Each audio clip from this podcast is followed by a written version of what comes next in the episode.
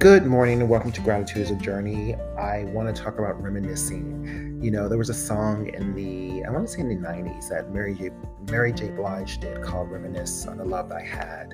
Um, reminiscing can be a beautiful thing, reflecting on the past can be a beautiful thing. It can help you appreciate the present and also navigate the future.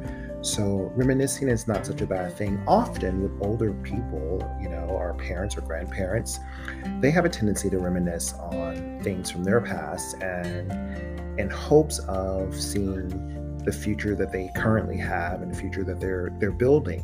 So reminiscing is not such a bad thing. So I'm grateful to reminisce. I'm grateful to see growth, evolution, and to move forward. So what do you reminisce about that brings a smile on your face? You know, take this moment to really think about that. What does reminiscing mean to you?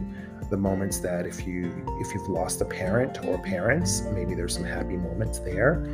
You know, um, if you've lost a friend and that made you laugh about certain things. Maybe instead of leaning into the sadness of the loss, lean into reminiscing of the good times and the fun that you've had and creating new memories, not only for yourself, but with other people.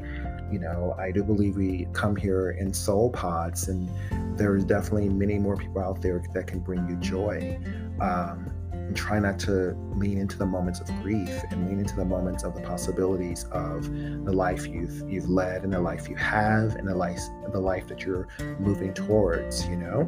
So reminisce on the love you had reminisce on the beauty all around you and thank you for tuning in to gratitude is a journey and i'll see you all here very soon